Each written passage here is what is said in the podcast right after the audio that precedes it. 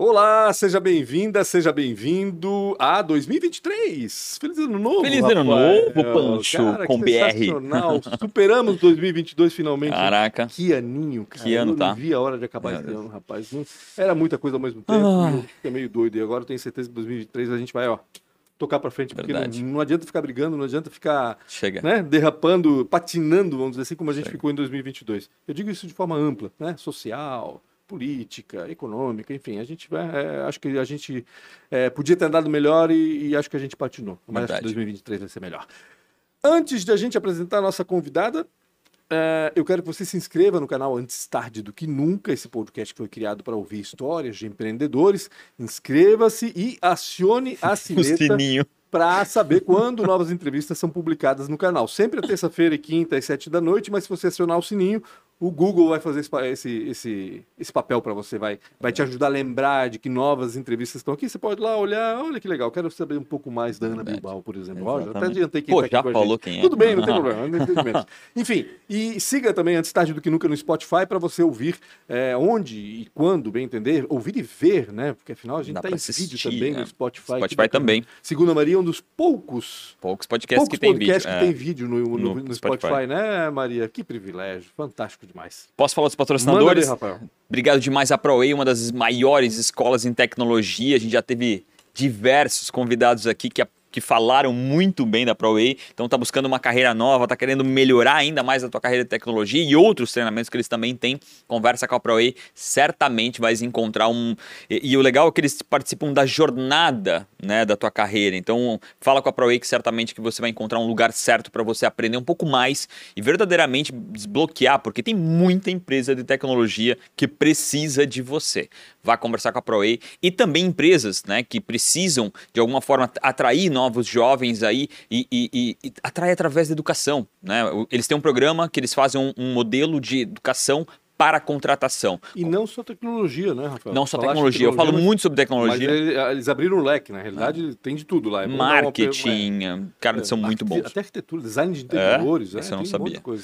Então conversa com a ProWay, não perde essa oportunidade, que a ProWay está aí há uns 15 anos com a gente, já teve essa conversa aqui é, é, por duas vezes sendo falada, então obrigado demais a ProWay por esse exercício né, de apoiar um programa tão interessante, pelo menos ao meu olhar, de falar do empreendedor, e ao- em nome do Guilherme, que estava no último episódio, a Nayara e também ao Sérgio Tomi. Obrigado demais. no próximo. Ah, no próximo? Ah, então tá, tô meio fora. 2023, né, pessoal? Tô meio, tô meio doido aqui.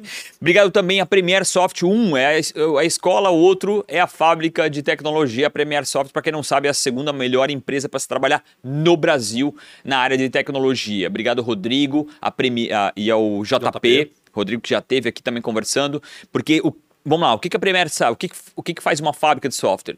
Software. Software. Então, se estiver precisando de alguma tecnologia nova, melhorar um processo através da tecnologia, um aplicativo, seja o que o teu sonho né, trouxer, eles são a empresa para fazer para você. Ele também tem um programa chamado Outsourcing, que nada mais é do que aluguel de desenvolvedores. Ou seja, você precisa, por um momento específico, ter uma demanda, né, uma demanda maior de tecnologia. você precisa, né, é um projeto um sazonal, você aluga esses caras e devolve depois para Premiere. limpinho, né?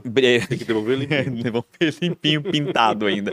E também a Isidoro, aliás, obrigado ao Rodrigo e também ao JP. Isidoro Automóveis é a oitava maior loja do Brasil. Se você que está comprando, conversa com esses caras, mas principalmente você que está vendendo, para quem né, não sabe, eles são um dos maiores compradores de veículos. O modelo de compra deles mudou a partir de 2020. Eles não compram mais de concessionárias, eles compram diretamente do consumidor. Ah, eu vou dar num apartamento, ah, eu vou comprar um carro novo que não seja na Isidoro. Vá lá, vende para eles, eles fazem o Pix direto para quem vocês estão vendendo ou comprando. Conversa certamente é difícil, né? Até me criticaram agora que eu falei que é ruim para chegar lá na BR 470, mandaram um áudio para mim. Porra, por que, que tu fala que é ruim? O Rodrigo, o, Rodrigo head mandou. de, de marketing. Falei, pô, por que, que tu fala? Eu falei, cara, é ruim para Mas chegar é lá na ruim, vai fazer o quê, 470. né? é. Ainda mais agora, quer dizer, agora não. né? Mas vai no isidoro.com.br que lá eles vão até você. Tem loja pelo WhatsApp, né? Deve ter um por WhatsApp, linkzinho por lá. tudo, chat, tudo quanto é tipo de tecnologia esses caras têm. E é 7 por 24 ou não? Como? 7 por 24? 7 por 24, cara. Eu nunca vi esses caras trabalharem tanto. Então tem loja em Itajaí, Jaraguá do Sul e também Navegantes para ficar mais próximo. E agora no finalzinho desse ano inaugurou no centro de Blumenau para ficar cada vez mais próximo de você. E também, para quem nos cerca aqui, tá a CRW. Você que está buscando fazer um evento para promover a tua marca, a tua imagem da tua empresa, conversa com uma empresa que sabe fazer isso muito bem e não faça de uma forma amadora. A CRW ela é uma empresa que cuida de todo o áudio, visual e de muitas outras coisas, até indicação de tecnologia para o seu evento. Eles certamente vão encaixar algo e se eles não puderem de alguma forma é, é, te atender, eles vão encontrar quem te atenda. Tá o Jonathan aqui e tá o Kleber, pode falar com eles, eles são sensacionais. Obrigado demais por esse apoio e pensou em evento, pensou em evento com inovação, fala com a CRW que você vai estar muito Aliás, bem abastecido. Maria, estás insistindo com o Kleber para a gente agendar uma entrevista com ele? Então tá bom. Não, é. Toda semana, ali, ó. É. Vamos, vamos martelar. Kleber, vamos Kleber, martelar se tiver mais um mês todo. que tu não tiver aqui, é. a gente bota fogo nesse painel aqui atrás. Obrigado também à AMP, que é a casa que nos recebe e está com a gente, apoiando a gente há quase um ano, um ano e pouco e também a Economia SC, que também já está com a gente há um ano, um ano e pouco. Obrigado demais também por vocês. Sem vocês, talvez isso aqui já não estaria mais acontecendo. Acabou, né? Que bom, né? Acabou. Que bom que tem bastante. Com, bom, né? com quem que a gente está falando? A gente vai começar a falar, na realidade, é né, com Ana Bilbao, ela que é da Serumar, propriedade intelectual, é isso, né? Isso mesmo. Propriedade intelectual. A gente vai saber um pouco mais sobre isso. É, eu acho que não é só patente, né? Tem muita coisa. Vai Quando a gente fala em propriedade intelectual, muita gente fala assim, ah, é marca, é patente, é... Mas vai muito além disso, né? E, e até vamos começar por isso, então, até além de patente, né? Quando a gente fala em propriedade intelectual, a gente fala do que exatamente também? É proteção do conhecimento, é desenvolvimento tecnológico. A gente vai muito além, porque hoje, na verdade, o intangível, que não dá para tocar, mas uhum. vale dinheiro, é o que está movendo o mundo. Né? E a gente não está muito acostumado aqui no Brasil, né? Mas o mundo inteiro é focado nisso. Então, em busca de bases tecnológicas, nas patentes, o que tem, o que não tem. É, a Organização Mundial da Propriedade Intelectual, inclusive, estima que 90% do que está nas bases de patentes não está no mercado. Como assim? Tem muita coisa inventada, muita coisa escrita e que não chegou no mercado. Chegou no mercado. Então, Sim. quais são as chances da gente estar tá reinventando a roda? Uhum. Né? O quanto que a gente consegue diminuir de tempo de P&D, por exemplo, numa indústria ou num processo, só buscando o que já existe? Né? Então a gente vai muito ali, a gente vai muito na, na, na informação, uhum. né? em buscar conhecimento, em auxiliar, inovação assistida, é o que eu mais curto fazer, né? Uhum. É ajudar as empresas. Ah, precisa conversar mais. a gente ajuda muitos investidores, por exemplo, como é que eu sei que eu posso investir nessa tecnologia ou não? Né? Quais são os riscos de eu sofrer um litígio de alguém?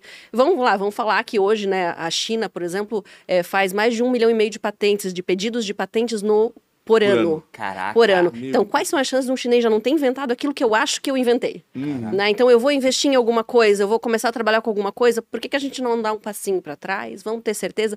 Ou melhor ainda, eu vou gastar em, em desenvolvimento quando eu tenho um negócio que às vezes está tá totalmente tá disponível e está de graça, uhum. porque já está em domínio público, por exemplo. Entendi. Então, assim, é, é, muita, é muita coisa que já existe e que a gente deixa de procurar e que isso pode auxiliar, pode ser um trampolim para as empresas. Bom, já que a gente começou de trás, Vamos eu vou lá. te fazer uma pergunta que é um conflito e a gente vai cair no tapa agora. Eita. Uma, uma, uma, uma coisa que todas as pessoas me perguntam, né? E eu, eu, tem até uma história sendo sido contada aqui, que é o, o, que ele inventou o pau de selfie, o e, e, passou dois anos é, patenteando e esqueceu de fabricar o negócio hum. e, não, e apareceu isso num, num, numa apresentação da Apple e o negócio tomou uma proporção que a gente sabe, né? Durante um ano, um ano e pouco, o pau de selfie era, sei lá, o que, que tinha Sim. por aí. Sim. Com, hoje com essa velocidade né, que as coisas acontecem, a, a, tem, tem, diminuído a busca por uma patente, porque, de certa forma, essa proteção, como é que funciona, né? Porque eu mesmo fico falando, cara, às vezes acho que tem que fazer a patente, mas tu tem que escorrer para validar aquele teu negócio. Como é que tá, assim? Tem aumentado. Tem, tem aumentado. aumentado. e assim, é, não gosto de falar que a pandemia foi boa, uhum, né? Mas uhum. no meu segmento, a pandemia fez as pessoas perceberem o que, que de, de fato vale.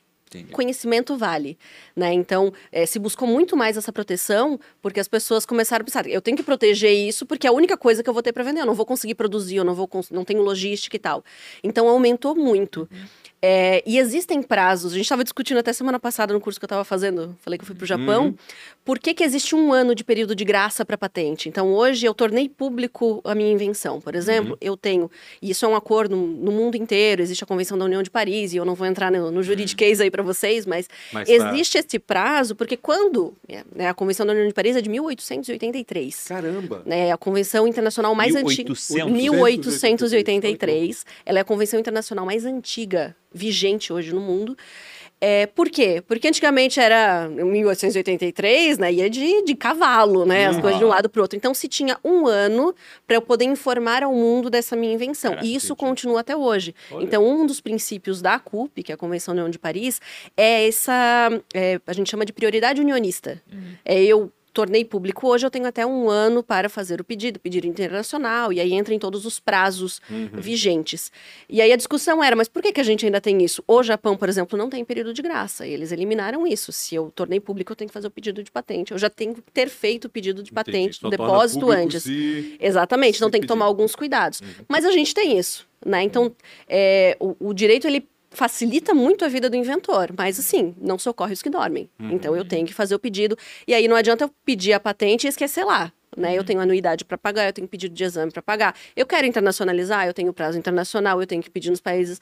Tem que se respeitar tudo a, isso. A, existe uma patente nacional e uma patente internacional. Não, existem tá. patentes nacionais. Uhum. Outro, outro princípio da Convenção da União de Paris é o princípio da, da territorialidade uhum. e da independência de patentes. Cada país tem, tem o poder. Patente de aprovar ou não, de aceitar ou não pelas, uhum. seus, pelas suas regras. Então, não é porque eu tenho uma patente é, já deferida aqui no Brasil que obrigatoriamente. Exatamente, uhum. a China pode ter uma regra diferente. Uhum. As regras, elas são muito similares. A gente uhum. tem três regras principais: novidade, atividade inventiva e aplicação industrial basicamente no mundo inteiro é esse. Mas claro que um puxa, a Índia tem lá toda a questão de proteção lá do, das vacas, né? Tem, tem, né? tem uma questão religiosa, Emirados Árabes, tem algumas.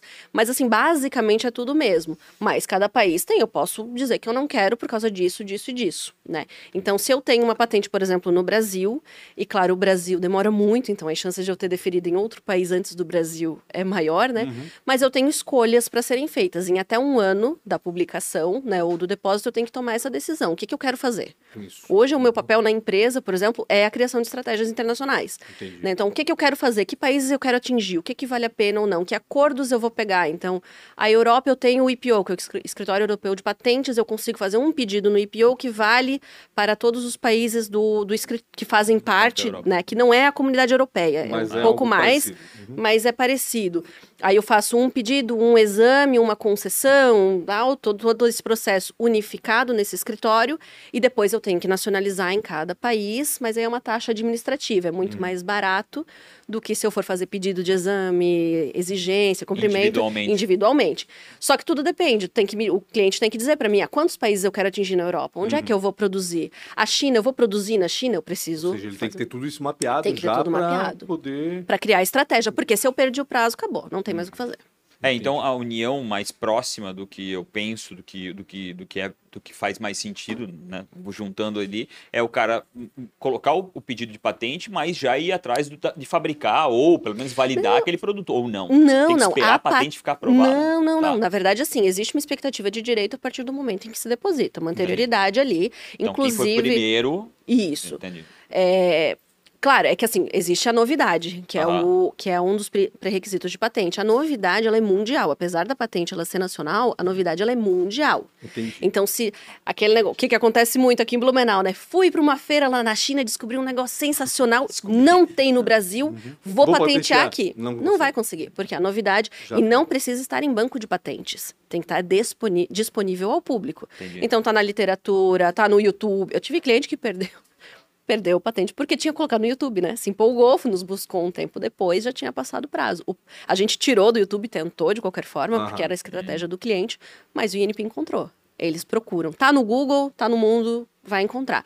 Então não adianta, não é porque não está tá patenteado. Fácil, né? é, é, Antigamente. Tira uma foto e, e, e o Google já traz alguma coisa. Eu tenho professores, né, na época do meu mestrado, que, que trabalhavam na parte de busca de documentos com outros escritórios. Então era o fax, né? Então iam fazer a busca Imagina. por tipo, aí ia para o escritório do Japão, daí eles pesquisavam, mandavam, era tudo muito manual. Então as chances de alguma coisa passar batida era muito maior. Uhum. Hoje não tem, hoje e a gente tem comunicação. Grande, pela tecnologia não deveria ter sido um pouco. Essa foi a discussão que a gente teve na semana passada. Por que, que ainda é um ano? Ninguém mexeu porque é confortável Até porque é difícil para uma empresa que já vai investir num pedido de patente, que não é pouco dinheiro, uhum. né? Vale a pena? Claro que vale, mas uhum.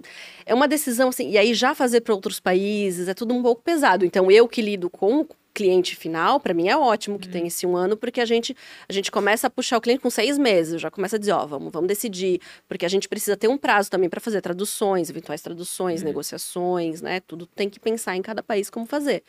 Então, falaste, é bom. Tu falaste em preço. Quanto custa patentear hoje Boa. uma... Depende muito da empresa que vai ah. fazer a intermediação disso. Hoje, hoje, na verdade, assim, as taxas Mas de a patente depósito... em si, né, eu digo. Isso, a patente, assim, hoje depositar a patente, o INPI, que é o Instituto Nacional da Propriedade Industrial, que cuida disso no Brasil, uhum. cuida dos direitos de propriedade industrial. Certo. Propriedade intelectual, tem propriedade industrial, propriedade direito de autor, direito sui generis, né? Então, uhum. Então são várias coisas. Mas se a gente falar de propriedade industrial, que é marcas, patentes, desenhos industriais Nossa, e por aí vai, é, o INPE que cuida disso e as taxas elas são bem em conta. Para uhum. pequenas existem uma diferenciação de taxa para pe pequenas, pra médias empresas, empresa, empresas de porte normal. Que então é hoje, quanto? por exemplo, ah, eu não cuido diretamente disso, mas vamos lá. Se eu não me engano, uhum. vou chutar ali para patentes, depósito inicial em torno de 250 a 300 reais. Ah, é pedido de exame, é possível, né? É? Só que isso é para o inventor ou para a pessoa que vai fazer sozinho. Entendi. O problema é como se redige isso, né? É, a gente fala muito, a patente ela tem uma estrutura, a patente tem que ter, ter o pedido. O inventor normalmente está com medo de falar, ah, eu não vou abrir uhum. tudo. E a patente, ela existe, na verdade, é uma troca. Ela foi criada, né, na, na época de, das patentes venezianas e tal, coisas de mil, 1400, se eu não me engano. Ela foi como essa troca. Então, como é que o governo da época pensou? Eu preciso desenvolver, eu preciso que as pessoas compartilhem o seu conhecimento, mas elas escondem muito porque elas não querem ser copiadas. Sim. O que, que eu vou fazer? Eu vou dar uma, uma exclusividade, um privilégio uhum. para esse inventor, para que ele me conte. Então, por isso que as patentes hoje no Brasil são de 15 e 20 anos, por exemplo, da data do depósito. Né? Então, modelo de utilidade e patente de invenção. Eu dou uma exclusividade, um privilégio, um monopólio por X tempo uhum. para que você me conte tudo como é que você fez? Para que qualquer pessoa possa acessar isso, existe um tempo de sigilo, um ano e meio de sigilo, mas qualquer estudante, qualquer desenvolvedor, qualquer empresa pode acessar e ver, putz, foi assim que eles descobriram e começar a trabalhar em cima disso. E assim a gente otimiza o desenvolvimento tecnológico. Essa é, é para isso que as patentes existem. Elas não são para dar dinheiro para alguém. As, tem muita gente que fala de inovação aberta, ah, porque tem que abrir tudo. Mas como é que a gente vai estimular alguém que, pô, que gasta tempo, gasta dinheiro, é, queima fosfato? É, é meio equilibrados.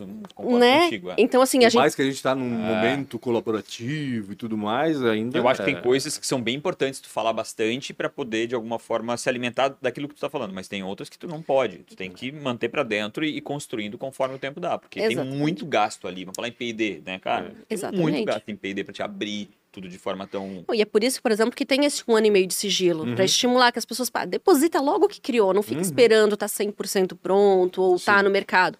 Mas ainda vai ter um tempo de sigilo para que quando chegue no mercado, é, as pessoas vão ter acesso a isso, não vão poder explorar, né? Porque a exclusividade é de quem criou, mas vão poder melhorar, utilizar, se inspirar. Né? Então vale muito tá, a pena. Chega de consultoria de graça para vocês. não, não, uma Como perguntinha. É só, uma perguntinha só que faltou. Aproveita que, que, eu gosto. pode patentear.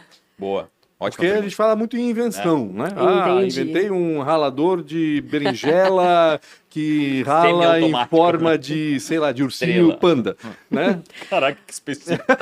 pois é, mas, mas se procurar é ralador tem, de berinjela já deve ter, entendeu? Se procurar tem. Existe na lei o que não pode patentear. Então, fórmulas matemáticas, não, não são patenteáveis, metodologias não são patenteáveis. Metodologias não são? Metodologia não é patenteável. Existe uma proteção por direito de autor, certo. mas não por patente. Entendi. São direitos, tá. são ativos diferentes. É diferente. Então seja, tem lá uma metodologia pode ser publicada e Isso, aí... a partir da publicação ela uhum. existe ali uma proteção por Entendi. direito autoral, mas certo. não por patente e a Entendi. força que a patente tem. É, a gente se pede a patente de é, produtos ou processos, processos são patenteáveis. Processo Inclusive, a gente está numa discussão super legal, que é super recente, tem três, quatro anos, é, das. É, deixa eu lembrar o termo Uma correto. de quatro anos para é, já não é legal. É super recente, é super recente. Não, mas é porque a gente tem toda a questão de software. O que é patenteável no software? Porque o software não é patenteável. Linhas de comando são protegidas pelo, de, pela autoral. lei de software, ah, de que software. é dentro, do, dentro do tá. guarda-chuva do direito autoral. Okay. Mas existe uma lei de software que protege linhas de comando, que protege o software. Mas e as das inovações implementadas por programa de computador. Porque quando a gente cria um software, quando a gente cria uma solução uhum. implementada, um aplicativo e tal, na verdade, o, o, o legalzinho ali não é a linha de comando, é o que Sim, o público está é vendo. E assim, qual é a lógica? Como ele, e como? A questão é todo como. Se esse como ele foi algo que foi inventado respeitando novidade, atividade inventiva e aplicação industrial, uhum, eu posso ter okay. uma patente de inovação implementada por software. Uhum. Então, o implementado é o caminho. Depois, como é que a gente protege? Por exemplo, a gente tem o desenho industrial para proteger os frames, o layout. Uhum. O que, que é legal hoje no iPhone, por exemplo? Cara, é tudo. Ah, como é que os aplicativos estão? Eu viro para o lado, para cá. Sim. Esses são frames. Né? A usabilidade é protegida por direito, por desenho industrial. Uhum. Então eu consigo estampas são protegidas por desenho industrial. A patente é a invenção, é o que resolve um problema técnico. Então, por exemplo, como é que se redige uma patente hoje? Ela começa dizendo: "O problema é esse. O mundo inteiro resolve assim, eu resolvo assim. Portanto, meu requerimento, minha patente, a minha proteção é caracterizada por dois pontinhos e aí começa. E aí são essas coisas escritas depois do caracterizado por, por isso que eu falo que tem uma uhum. estrutura, é que é o que eu vou ter uma exclusividade. Entendi. Entende? Então, assim, tem que pegar essa invenção, essa inovação ou esse modelo de utilidade, que é uma melhoria de algo que já existe, esse caracterizado por, e ele, ó, isso, isso, isso eu quero ter exclusividade. No caso do meu cortador de beterraba em forma de ursinhos. A forma de ursinho é um desenho seria, industrial. Seria é, é, caracterizado por, ah, lâminas, 45 se, graus, se esta, de tal é material, de tal, que, que fazem isso, isso A gente tem dois ativos aí possíveis, Aham. né? Porque a gente, se a lâmina, ela for ordinária, Cara, já existe. Não está fazendo nada de diferente, ah, não resolve certo. um problema técnico okay. diferente no mundo, eu não tenho uma uhum. patente. Mas eu tenho o formatinho de panda ali que eu posso ter um desenho industrial. Exa ah, entendi. Agora, a minha lâmina, porque ela tem um grau do não sei o que, que daí corta de tal forma e que não tem mais nenhuma no mundo que corta desse jeito, e eu resolvo um problema, porque existia um problema uhum. que requeria uma solução ali, eu posso ter uma beleza. patente. Entendi. Eu tenho uma, uma falácia que diz que a, a, a, a direção entre os dois lados foi uma briga de patente. Sabe se é verdade ou é mentira? Direção entre os dois lados? É, quando tu tem a direção na, na Inglaterra ah, e, tá, em Hong Kong também é do lado... Opa, no Japão também é, é do outro lado. Também. Ouvi isso, Austrália sabe disso? Não, na época foi pedido um pedido de não patente, aí que, para não quebrar patente mudaram um lado. Olha, a Ana não sabe mentir. É, é, deve ser mentira. Mas eu vou pesquisar, vou pesquisar boa. porque eu fiquei curiosa. O que é muito uma, famoso coisa... no setor automobilismo é o cinto de três pontas, né? Uh -huh. Que foi criado pela Volvo. Aí falam que a Volvo não patenteou, não sei o que, na verdade, até onde eu sei. É, foi feito o pedido de patente, mas foi desistido, foi aberto, né? Então, uhum. torna domínio público. Pelo, pela segurança. Pra... Isso, para que todos aplicassem, né? Sim, é a tal da história do, do Santos Dumont e do irmão Wright, né? Sim. Sabes quem ganhou ou não? Quem, quem não, não, hoje, não. É, hoje, oficialmente, por título de carta patente, os, irmão, os, os irmãos Wright. Wright têm esse direito, porque eles pediram. O Santos Dumont, na época, ele falou: Eu não vou pedir patente porque eu criei isso para o mundo. Sim. E aí que foi o erro. Ele poderia ter criado para o mundo, ter pedido ter a patente, deixado, uh -huh, ter deixado. Coisas, uma coisa não impede a outra. Né? né? Uhum. Mas ele não pediu. Aí os irmãos Wright na época fizeram, e aí tem uma questão só de anos, né? Uhum. Poucos anos. Mas na época era isso, né? Antes, mil, foi antes de 1883, se não me engano, Sim, isso, né? Antes, é. Não, depois. Boa pergunta. 1906. Sou péssima. É. Ah, então, muito ah, próximo. É, então, como é, que, como, é que se com, como é que se comunica isso, né? Então, ah. como é que lá nos Estados Unidos o, o USPTO Sim. sabia que o brasileiro é, criou? Quase, hoje em dia é quase impossível pensar nisso, né? Nessa, nessa comunicação mundial. Muito né? louco. Né? Hoje em dia, meu Deus, né? Exatamente. a gente fica bravo por um milissegundo que não fala com um cara lá na, na Espanha. Exatamente. Eu, eu quero voltar para a tua história. Tá. É, é, é tu é, aparentemente é muito apaixonada por isso. Muito, muito legal. A gente ganhamos 20 minutos de, de, de consultoria gratuita aqui para todo mundo que está ouvindo. A continha vai depois para é, Mariana. A gente manda um pix pro pessoal que está ouvindo, tá? A gente queria saber como é que tu parou nesse business, como é que tu, como é que tu montou o teu negócio, de onde, de onde, é que apareceu paixão, isso, essa paixão, é? Gente, se eu contar, vocês não acreditam. Ah, a gente vai acreditar sim, claro. Quando tu patenteou? Eu patentei, né? Na verdade, eu sou uma estudante de direito frustrada. Eu, quando eu tinha lá a minha idade de, de fazer faculdade, eu não sabia o que eu queria fazer, eu não gosto de fazer conta, eu não gosto de financeiro. Então eu decidi que eu não queria fazer administração. Uhum. E aí só me restou direito. Basicamente, essa foi a minha escolha. Na verdade, eu queria fazer relações. Que matéria entre... não tem matemática e física. então, daí eu tive direito do, do, do, do, do trabalho e eu tinha que fazer cálculo trabalhista ainda, né? Eu sempre quis trabalhar com o exterior. Na verdade, uhum. isso aí eu tenho toda uma outra história que não cabe aqui, né? De, de minha não ida à Suécia, né? Mas isso me sei como. Cabe, cabe, vai caber. Cabe, cabe. Vai caber, calma que vai caber. A minha não ida à Suécia, mas eu sempre quis trabalhar com o exterior e eu sempre tive uma vontade de conhecer o mundo e trabalhar com. E eu queria trabalhar com relações internacionais. E aí eu uhum. fiz vestibular para relações internacionais, passei em primeiro lugar na Univale CDF, né? E aí meu pai me convenceu a não ir, né? Porque não era uma boa ideia. Meu Deus. Mas a lógica, ela foi muito importante. Assim, hoje, pensando bem, né? Quem faz relações internacionais faz o quê? Trabalha é com o é, quê? Tem que fazer Instituto Rio Branco de qualquer forma, né? E aí eu pensei, eu vou fazer Instituto Rio Branco. Para fazer Instituto Rio Branco, eu tenho que fazer direito. Eu vou fazer direito. Essa foi a minha, Entendi. né? Lógica. A, a lógica. Falei, vou fazer. Passei, fui fazer direito. Mas na metade do curso de direito eu descobri que eu odiava direito.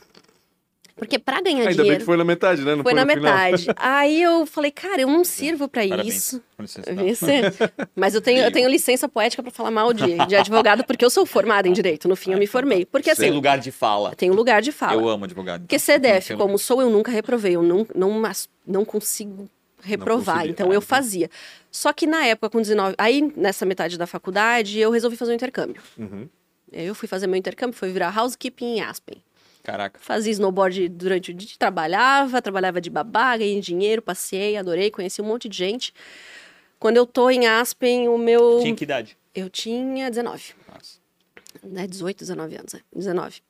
E aí eu tô lá em Aspen e meu irmão me liga e fala assim, cara, eu tô com uma ideia e eu preciso de alguém para me ajudar a executar. Quero abrir uma empresa aqui. Eu falei, cara, não sei o que eu quero fazer da vida. Uhum.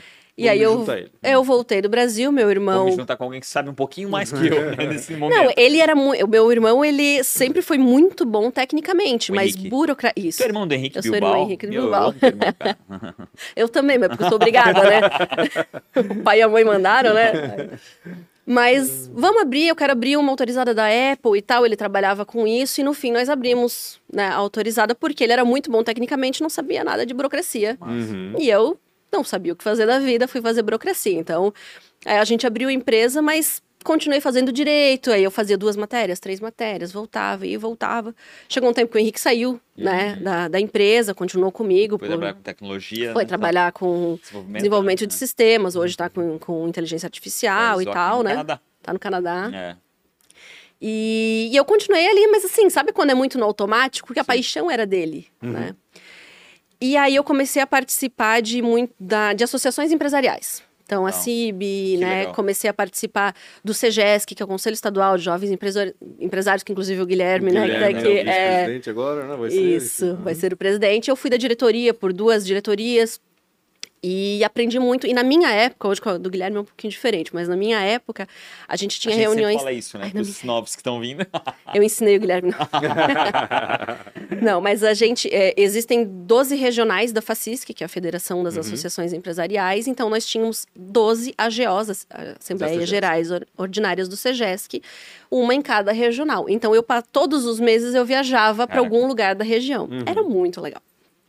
E, e, era muito bom porque resolvia muito problema da empresa, porque eu tinha que sair da empresa para ver o problema da empresa. Quando a gente está dentro do, do, negócio. Ah, então, nossa, me, me ajudou a resolver muita coisa. E aí a gente viajava muito de carro, né? E aí eu comecei a ficar amiga com o pessoal de, de Rio do Sul. E a gente viajava muito com esse povo de Rio do Sul. Então, quando, ah, quando ia para o sul, por exemplo, eles vinham de carro, passavam em Blumenau, me pegava e ia com o uhum. carro deles. Quando subia, eu ia com o meu carro, pegava, pegava eles e ia. Então, a gente ficou muito amigo pela proximidade, né? Uhum. Numa dessas viagens, eu estava conversando com o meu atual sócio, Thiago uhum. Pizeta, e ele começou a me contar como é que a Serumar já existia. A Serumar já ele tem é 20 anos. Ele é de Rio do Sul. Tá. A Serumar é de Rio do Sul. Uhum. A Serumar já tem 22 anos. É, o Thiago também não é o fundador, né? O, o, Fernando, que é um dos fundadores, ainda está na empresa, né? Ele era, uhum. começou como estagiário, né? Hoje é o sócio majoritário. Legal. E ele começou a me contar como é que era ser o mar. E tem um, é, a gente tem uma, um modelo um pouco diferente, um modelo de negócio um pouco diferente, onde a gente tem unidades regionais uhum. com um sócio regional. É, e aí, uma franquia, praticamente. É, né? Acha um parceiro, um parceiro Isso, regional. isso. É um pouco diferente, assim. Uhum. Eu não posso dizer que é franquia porque eu trabalho com franquia sim, também, sim, né? Sim, Mas mas basicamente, aí ele, ele começou a me contar como é que era. Eu falei, pô, que legal. Porque no fim, todos os sócios regionais tinham a ver com o SEGESC. Entendi. Todos vinham do movimento associativista. Hum, legal. Porque é um perfil nosso e a gente gosta de trazer pessoas parecidas com claro. a gente, né? E aí ele começou a contar como é que era. Eu falei, meu Deus, que legal e tal. Ele, pois é, o único lugar que eu ainda não tenho uma unidade é hum. Blumenau. Eu falei, mas por que não? Tal, é um pouco difícil. Proximidade com o Rio do Sul a gente foi deixando e tal. Eu falei, olha, Se tu quiser, né, gerenciamento de time, eu sei fazer, direito, eu, eu sou Entendo. formada, uhum. eu entendo um pouco de tecnologia pela minha experiência com a Apple Até e tal. Tu levanta o telefone, sabe quem, né? O teu irmão entende bastante. então, assim, né, se tu quiser para conta gerenciar um escritório, você não entende de propriedade intelectual, mas eu falei, olha, vamos, vamos conversar. Uhum. E começamos a evoluir. Eu estava grávida na época da minha primeira filha, ano? 2015. 15. Tá. Foi tipo metade de 2015, no final de 2015 a gente decidiu uhum. decidiu. E para mim foi muito marcante isso, porque eu estava grávida da minha primeira filha. Uhum. E isso nunca foi uma questão. Uhum. Nunca foi tocado assim, ah, mas vamos esperar. A, o Fernando, né, que é o meu sócio, veio lá em casa, a gente foi tomar um café, conversar um pouco mais tal. E sempre foi, sabe, algo muito natural. Então, para mim, aquilo foi um quentinho no coração, sabe? Com certeza, meu tipo, Deus, cara, olha que empresa, né? Uhum. Olha que, que valores, né? E até hoje, muito isso, assim, é a gente valoriza muito a família e isso é muito gostoso, né? Porque uhum. daí dá mais vontade de trabalhar, porque claro. nunca é um problema. Sabe, nunca vou me sentir mal de dizer, ó, eu não vou porque eu tenho que ir na escolinha da. Uhum. Ah, tá bom, beleza, como é que a gente vai fazer? E aí, em 2015, eu decidi entrar. Aí eu tive que começar a estudar, né? Porque, né, eu também não vou abrir, gerenciar um time e não ter uma Quem noção de como é que é, né? Tá fazendo, é. E aí eu comecei a estudar, comecei a gostar, comecei a gostar. Aí apareceu na metade daquele ano apareceu uma possibilidade de fazer mestrado no INPI. Falei, ah, eu não vou conseguir, porque eu só me formei em direito, nunca mais fiz nada, né? Mas apliquei. E passei. e passei. Aí eu falei, putz, e agora, né? Isso já era janeiro do outro ano, veio o resultado, em duas semanas começava a aula, né? No Rio de Janeiro. Putz. Aí primeiro eu olhei pro marido e falei, marido. E aí? Que, criança, a neném com um ano, uhum. um ano e pouquinho, né? Eu falei, o que, que eu faço? Ele faz. Eu falei, tá, faz. Aí fui falar com meus pais, né? Falei, Meu, tá, vocês ajudam? Boa. Meu, que marido, gente boa. É. ah, é, é, guerreiro, guerreiro. Ele conhece a mulher que tem. Ele já me conheceu assim. Eu já era meio louca, assim. E aí eu fui falar com meus pais, tipo, né, rede de apoio. O que, que eu faço? Faz. Aí fui falar com meus sócios. Eu falei, ah, quero fazer, faz. Eu falei, mas e dinheiro? A gente paga. Eu falei, então, beleza. Uhum. Porque o, o, mestrado, ele era de graça, mas tinha toda a questão de deslocamento. Sim, sim, lógico. Gasto. Então, eu passei cinco meses indo e voltando do Rio de Janeiro toda semana. Meu eu ia domingo de madrugada, voltava quarta de madrugada para fazer as matérias, depois toda a parte. E aí me apaixonei. Eu me apaixonei de um jeito, assim, ó, estarrecedor para mim. Eu pensava, ainda bem que eu fiz direito. Foi foi o momento da minha vida que eu pensei, cara. Acertei. As coisas acontecem exatamente do jeito que elas têm que ah, acontecer. Tinha um sentido, né? Tinha um porquê do, do e... Fechou o ponto é, ali, é, né? É, e aí foi muito legal, porque daí começou a bater aquela vontade de me dedicar, sabe? E aí começou. E aí, por muito tempo, eu acho que por quatro anos, eu ainda mantive as duas operações. Aí chegou um momento em que eu. Fazer mais sentido. Teve que abrir mão de uma? É, eu já, na verdade, assim, tem toda a questão do tesão, né? Uhum. É. O que, que ah, te dá tesão, ah, né? Porque a Apple é muito glamour, é muito legal, uhum. né? Eu tive situações com a Apple muito interessantes, né?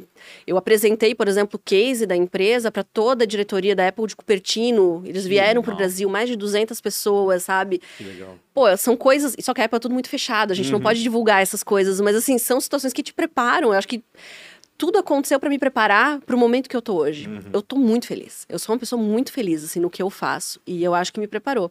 E para mim não fazia mais sentido e aí juntou que apareceu alguém que queria comprar, né? Meu, e eu falei, vamos, né? Foi dói um pouco, né? É o dói, filho, né? Dói. É um, é, mas é, dói um é pouco. um bebê ainda, né? Mas foi a melhor coisa que eu fiz na minha vida, assim. Uhum. E aí eu consegui me dedicar Uhum. Hoje, né, eu me, me, dedico exclusivamente e comecei o projeto de internacionalização da empresa. Uhum. É, que era uma coisa que eu queria desde, né? Mas desde, hoje tu és, continua sendo a sócia regional? Ou... Isso. É, hoje eu tenho dois papéis uhum. na empresa. Hoje eu sou responsável regional pelo Vale do Itajaí, uhum. então eu cuido de todos os clientes aqui da regional. Mas eu também sou diretora de operações internacionais de todo o grupo. Ah, então hoje o meu papel é perante... Isso é o mais legal. É, Óbvio, com certeza, né? né? Certamente. É. Eu fiz duas viagens para a Ásia em dois meses, né? Tava em cima disso. É. Não, é, e assim, é o que eu sempre quis fazer. Isso, isso, exatamente. É o que eu sempre quis fazer. Estava apoiada em cima. É, e, e, eu acho assim que as coisas, eu, eu sempre repito muito isso, porque a minha vida é muito disso. As coisas acontecem exatamente no momento que tem que acontecer, do jeito que tem que acontecer. Uhum. Né? Então, é, era para ser assim, porque eu tinha que estar preparada para isso, Sim. né? Então eu podia ter tempo, pô, se eu fosse começar esse projeto quando eu tivesse ainda as duas operações, como é, como é que eu ia dedicar? Uhum. Sabe, não ia. Então aconteceu do jeito que tinha que acontecer. É, a ida para Indonésia, por exemplo, cara, foi muito fechadinho assim, então Que foi o final que, do ano passado. do ano passado. Foi final do ano passado, isso em Deixa eu ver. O que, que tu foi fazer na Indonésia? Eu fui. Além de surfar. Não fui, não fui para Bali, não fui para Bali. Muito, apesar de muita insistência, não fui. Associação Empresarial. Associação Eu participo do Núcleo de Relações Internacionais da CIB. Vocês ouviram quão importante é as associações empresariais? As oportunidades que Relacionamento. E o networking, né? É um negócio incrível. E as pessoas às vezes me perguntam, né, o que, que é o empreendedorismo, né? Eu falei, cara, é a gente se jogar na oportunidade, porque às vezes vai dar errado, e vai dar muito errado. Uhum. E aí a gente pode escolher ficar da cara com isso e se desanimar ou aprender com isso. Ah, e é ir pra próxima, né? porque às vezes acerta, claro. às vezes dá certo. E quando hum. dá certo é muito legal. Hum. Né? E, e para mim é isso, assim, é ser o mar, abrir, meu, não entendo nada, mas vamos, vai. Se der errado, tá tudo certo, e deu certo. A Indonésia, é, eu começou um papo de no, na, no núcleo, né? Da CIB existe. Blumenau tem o cônsul honorário da Indonésia no Brasil, um dos. Blumenau ele é de tem? Blumenau. Eu não sabia. É. E ele é, eu conheci ele no núcleo, é cliente meu na Serumar, uhum. né?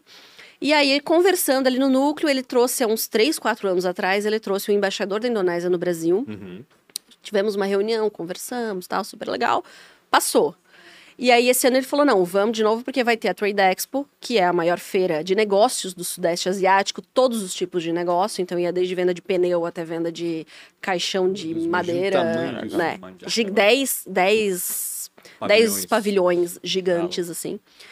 E e eles estão trabalhando muito, eles estão aproveitando esse momento que a China ainda estava fechada, né, uhum. né, para levar as pessoas para lá, porque as pessoas estão claro. querendo fazer negócio. E aí ele trouxe, de novo, o, o embaixador para cá, foi uma reunião em Florianópolis e convidaram lá. Eu falei, cara, eu vou junto, vamos lá. Como eu tava com o cônsul, né, com o Luiz, eu tomei café da manhã com, no hotel com, com o embaixador, gente Sim. boníssima, querido. Né, e começou a falar, não, Ana, tu tem que ir, tu tem que ir, você vai ser minha convidada e tal. E aí, no fim, isso começou a movimentar, e aí eu cheguei pro meu sócio e falei, gente, quando é que eu vou ter a oportunidade de ir para uma feira que pouquíssimos brasileiros estão indo, uhum. com essa bênção Sim, do embaixador um da Indonésia, né? E eu falei, então vamos, vamos, né? Mas aí comprei a passagem super em cima da hora, foi meio Meu loucuragem, Deus. assim, mas eu tinha essas pessoas junto comigo. Sim. Então eu fiquei no hotel junto com eles, eu jantava com eles, o embaixador apresentava as pessoas, então Legal. foi um momento de network muito forte, ainda tá rendendo frutos, hum, né? Conheci alguns escritórios e deu para entender o que está acontecendo na Ásia agora, né? Então a gente tem que olhar para a Ásia, tem que parar de com essa cara ali de. É, não, não, chega, faz tempo já, né, na realidade, tá todo mundo. Exatamente, mas assim, a Indonésia, ah, a Indonésia não é nada, não é nada. a Indonésia é tem nada. o mesmo, mesmo perfil que o Brasil, uhum. em faturamento, em PIB, uhum. em tudo. E eles são uma ilha mil vezes menor. Ilhas, né? São super menores, com, mesmo, com a mesma população Índia, que o Brasil. China, meu Deus, é. Então a gente tem que olhar muito. E aí foi uma experiência super legal para entender toda essa movimentação. Só que na mesma semana em que eu estava discutindo em Indonésia, é, na verdade, assim, o empreendedor, né, e vem a oportunidade, né, em agosto, eu acho, do ano passado, eu recebi um e-mail da Associação Brasileira de Agentes da Propriedade Industrial, que a gente participa e tal, dizendo, ó, o JPO, que é o Japan Patent Office, seria o INPI do, do Japão, está abrindo uma vaga para um curso de patentes no Japão, todo, todo bancado pelo JPO, quem tiver interesse, responde isso aqui, manda isso aqui. Aí eu olhei aquilo e falei, ah, eu tenho tudo, né? Respondi, mandei. Falei, o não Passou. eu já tenho, né? O não eu já tenho a ótima, a máxima, ah, né? É. E mandei. No dia que a gente fez a reunião, que eu fui fazer a reunião de fechamento para ir para a Indonésia, eu recebo o e-mail do Japão. Olá, você foi convidada a participar. Aí eu abri com o meu sócio e falei, então, gente. Aí já emendou, então eu foi para a Indonésia já foi para o Japão. O sócio falou assim: ah. meu Deus, ela só tá passeando. Ela só quer mulher, passear. Né? Só quer passear. O, o, certo seria fazer isso. Só que eu tive que voltar para minhas filhas lembrarem a cara da mãe dela, né? É bom, né? Tanto Verdade. que eu tinha comprado, eu ia pra Fórmula 1, né? Eu ia pra Interlagos, uhum. tudo comprado. Eu, marido, meu pai e minha irmã, né? Pra ir pra Interlagos, cinco dias, quatro, cinco dias em São Paulo, tudo, tudo pago, já tudo certinho. Aí eu falei, gente, sem condição, né? Eu vou ficar 20 dias no Brasil, cinco deles eu ainda vou viajar, minhas filhas vão esquecer da minha cara. Aí a gente conseguiu realocar lá, consegui vender, não fui pra Interlagos. Mas e foi bem veio isso. pro Brasil e depois voltou eu pro Japão. Eu pro Brasil e fui pro Japão. Quanto e, tempo depois? Me deu 23 dias. Ah, deu pra... Deu, deu para voltar pro fuso para sofrer de pra novo sofrer de com novo, o fuso, dizer, exatamente, é verdade, verdade. E é um sofrimento, né? É, fui, negócio... fui mais esperta. É? Fui mais esperta aqui, né? Porque eu sofri muito na Indonésia, eu sofri muito.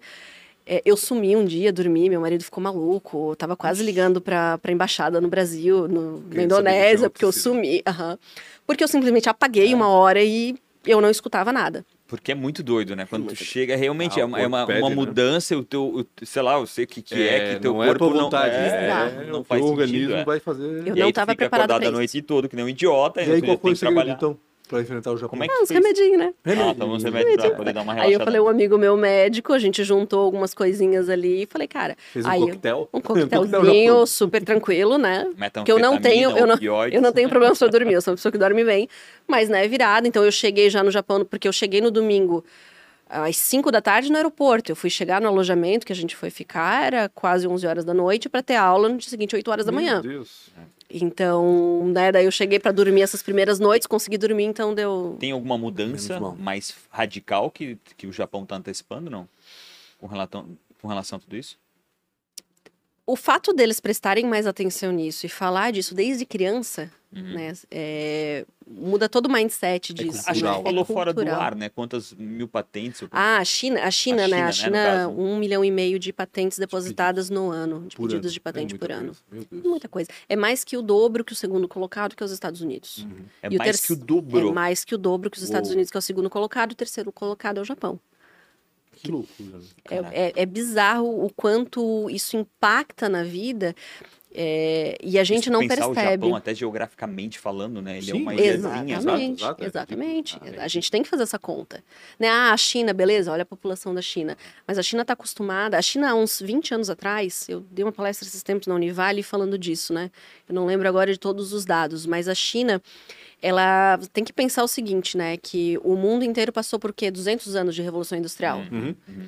A China tinha lá queimado o navio e não sei o quê, e ficou isolado, e de repente viram que o mundo estava assim. E eles tiveram que, que, condensar esses 200 anos em 20. 20 anos. E aí o que, que isso mudou? Isso fez com que a cabeça do chinês seja preparada para mudanças rápidas. Uhum. Então eu li um artigo sobre como o mendigo na rua já aceitava QR Code. Uhum. WeChat. Porque o negócio ali claro. é muito rápido, né? No Japão, por exemplo, é a gente paga tudo em dinheiro. Pouquíssimo cartão. Meu, é mesmo? Eu que fiz loucura. o AIS lá, me é, ferrei. É, é, cultural, é questão... É, cultural. Muita moedinha lá, se vende muito pacotinho pra moedinha, porque é moedinha. Loucura, moedeiro. Imagina. Moedeiro, são moedeiro. Olha só, aprender a lidar com moeda depois de anos. Quem ficou com estoque de moedeiro, ó, já sabe onde vender. É, né? no Japão. E, e aí a China fez isso. E aí há uns agora não vou lembrar quantos anos atrás, né? Eles definiram quatro grandes pilares de desenvolvimento da China. Um desses pilares é a propriedade intelectual. Olha como isso é forte só. num país. E a China é o que é hoje. Então a gente não pode fingir que não é importante. Ignorar. Né? A gente não pode é. dizer, ah, não, mas é só falam muito, ah, mas registra a marca, é só burocracia, é patente, é despesa. é despesa. Eu falei, cara, tem que, tem que ver o que, que isso te traz. E a gente trabalha muito, foca muito em estratégia uhum. e não depósito. Depósito qualquer um faz. Uhum. Qualquer um entra no INPI, faz um depósito, rediz e faz. Por que fazer e como fazer? E vai fazer? Uhum. Porque tem muito cliente que a gente chega à conclusão que não é para fazer. Nem marca, nem patente. Como é que eu, o que, que eu vou fazer com isso? Uhum. Então a gente tem muitas empresas, muitos clientes que, que a gente atende como inovação assistida. Então todo mês a gente está dando informação. Ou eles falam, Ana, eu quero ah, eu, meu parque fabril, eu sei que daqui a 50 anos não vai mais existir. O que eu faço não vai mais existir. O que, que eu posso fazer com o meu parque fabril? Eu tenho isso, isso e isso. E a gente começa a dizer, ó, no mundo, uma empresa com o teu perfil tá protegendo isso aqui, ó. Tá protegendo isso aqui, tá indo. E a gente começa a dar essas informações e, e as, as empresas começam a pensar. Uhum. O que, que um empresário hoje quer? Informação. Eu uhum. quero tomar a decisão. Eu, eu vou assumir risco, eu vou, mas eu sei informação. tudo o que está acontecendo. Exato. Então, o risco ele tem que ser muito calculado. Não é assumir na porra louca, assim. É, é assumir então, sabendo o que está fazendo. O que, que a gente usa? A gente usa todas essas informações para mastigar, óbvio, né? A gente mastiga isso, entrega para o empresário e fala: ó, esse é o teu cenário. Ah, eu vou seguir esse caminho. A gente vai auxiliando nesse caminho. Existe um meio de, de a pessoa validar se aquilo já foi patenteado ou não? Uma, Sim.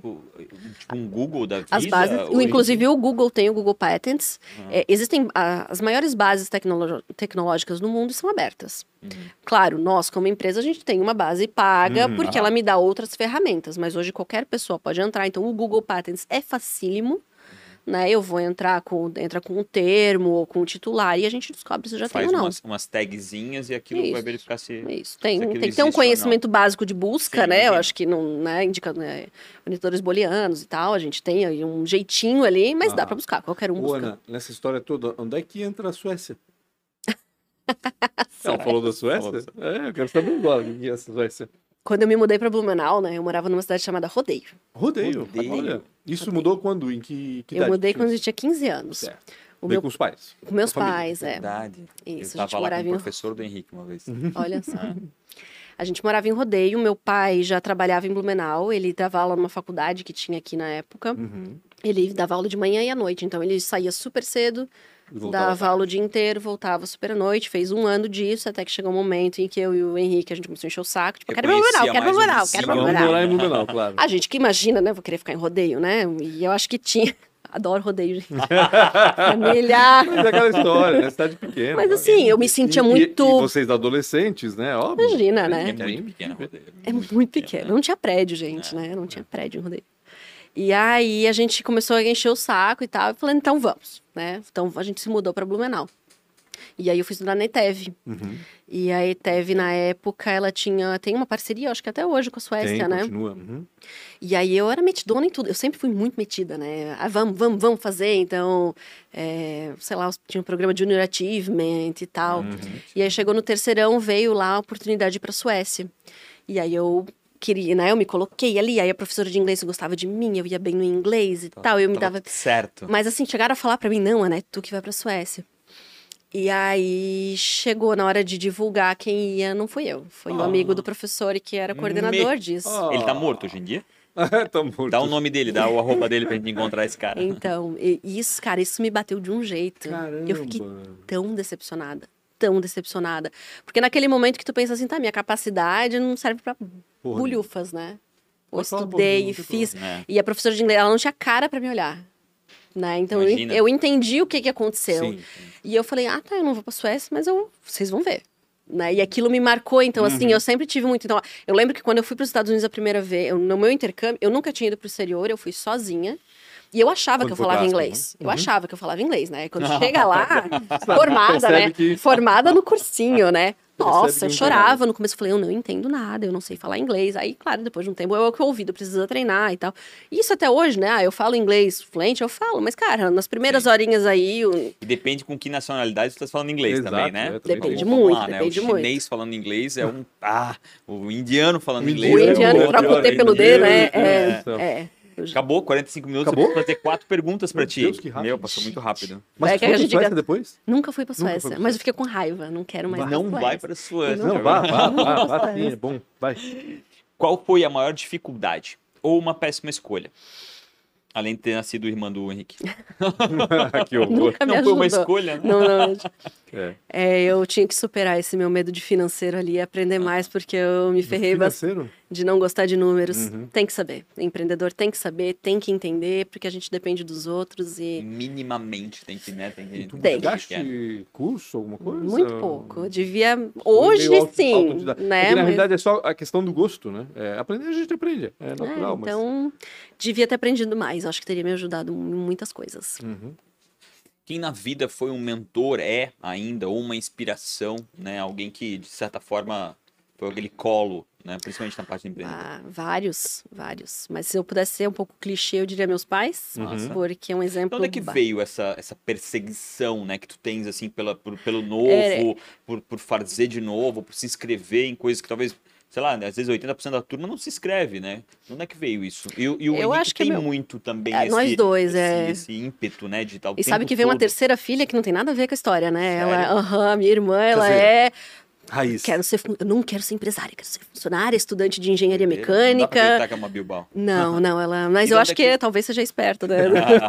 mas assim, meu pai é assim. É. Mas eu acho que a gente misturou muito. O casal pai e mãe é, são muito baita. Porque uhum. o pai é maluco. Meu pai é uhum. maluco, ele era funcionário público, largou tudo para virar consultor. Caraca. É assim. E a minha mãe é um exemplo de resiliência. É a pessoa que segurou as pontas e que falou: vai, que faz que eu dou jeito. Sempre foi professora, professora do Estado de Educação Física. E aí também fazia roupa para vender, fazia Nossa, não sei o quê, vendia caramba. Avon, sei lá o quê.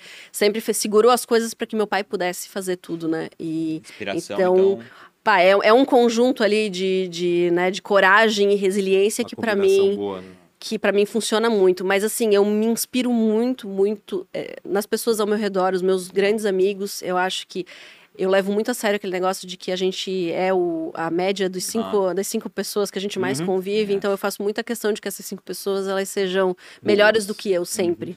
Né? E eu tenho a sorte de ter grandes amigos que são, eu acredito que são muito melhores do que eu e que sempre me puxam muito. Que legal. Se fosse empreender em algo totalmente diferente, Totalmente. Eu já fiz isso uma vez, é, né? Não, fiz, é, exatamente. Mas, que que mas agora, agora? Assim, é. nessa, nessa, nessa condição agora. Tu não está tipo, mais se incomodando, não né? Quero então, mais saber de patente. Nova, é. Ou não, não, pode até continuar na patente, mas é. quero investir em é. outra coisa. Onde é que tu colocaria esse teu dinheirinho? Pronto, é isso. Eu não nego nada, mas eu, eu acho que tem, tem o que eu não faria. Pode ser o que eu não faria? Eu não Pode. trabalharia abrir, com... Vamos abrir essa Vai ser uma exceção, Por favor, o que eu não faria nada no setor de alimentos. É mesmo? Olha só, nada. Gente, toda vez que eu vejo um restaurante, eu penso, mas é um esse cara né? é, é macho. bom. É um esse é macho. É um estresse. Só de pensar em ter que jogar fora a comida depois, e, e domingo a domingo. E eu já tive loja em shopping, gente, não é vida. E eu admiro muito, assim, eu sou a pessoa que paga e não reclama de preço de comida de restaurante, assim, porque olha que merecem. É, eu não faria nada no setor de alimentos. O resto me dando o desafio, eu achando que eu sou capaz de fazer, tô dentro. E não tem nada assim em mente, assim, talvez? Eu sou tão feliz com o que eu faço. É? Tá difícil pela cabeça, assim. Olhar para fora. Olha, eu acho que eu pensei em muita coisa na época que eu tava só com, com a loja uhum. e tal, né? Porque era, né, o, a minha mesmice ali. Mas hoje não me passa nada pela cabeça. Eu quero continuar e fazer outras coisas nesse meio. Uhum. Eu acho que tem muita coisa a ser feita. A gente tem muita possibilidade. Entendi. Mas dentro da propriedade intelectual. E para te se livrar da gente? Né? O, Último. Se você pudesse voltar quando hum. tivesse os seus 19 anos, já tava. Ela falou também. Eu abri a, eu abri a primeira empresa. É. Ah, abri a primeira empresa. O que, que tu faria? Né? O que, que tu falaria? Não o que, que tu faria. O que, que tu falaria para essa Ana de 19, de 19 anos? Olha só. Acho que eu falaria, presta mais atenção nos detalhes. Ah, é? A gente é muito empolgado nessa idade e quer fazer e, e pensa no. Eu, eu uso muito, né, o, a Ana do futuro. É um problema da Ana do futuro, né?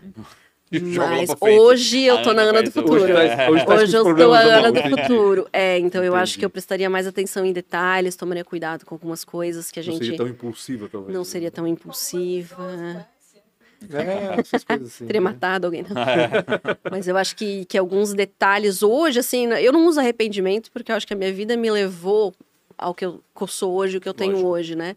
Ah, inclusive as escolhas ruins, uhum, né? Os Sim. erros que a gente teve. Mas acho que se prestar atenção nos detalhes, fazer mais bem feito algumas coisas, talvez eu teria me incomodado menos. Que legal. Maravilha. Ana, Bilbao, obrigado demais obrigado por ter mesmo. perdido tanto tempo para vir aqui falar um pouco dessa vai, história. A gente vai ter que achar mais um, uma entrevista, mais, um, mais uma horinha para é, pegar mais uma hora. Eita, é bom que eu tô pertinho, né? É bom que eu tô pertinho. Obrigado demais, tamo Imagina, junto. Um prazer. Precisar de alguma coisa, dá um grito. E você, compartilhe um pouco dessa, um pouco dessa história incrível. Eu e sei, um like você também. ganhou algumas, alguns minutos aí de consultoria, de graça. Grátis, não esquece de pedir verdade. um pix para Ana, que, que, que é o mínimo que você deveria fazer. Não esqueçam de seguir as redes sociais, Pancho com BR, Real Rafa Silva, podcast ATDQN e. Serumar Underline PI e Ana Bilbao. Serumar Underline PI. PI. PI. Propriedade, propriedade, propriedade intelectual. intelectual. E Ana, Ana Bilbao. Bilbao. Arroba Ana Bilbao. Obrigado Maravilha. demais por todo o tempo e pela audiência. Tchau, Tamo tchau. Junto. Até mais.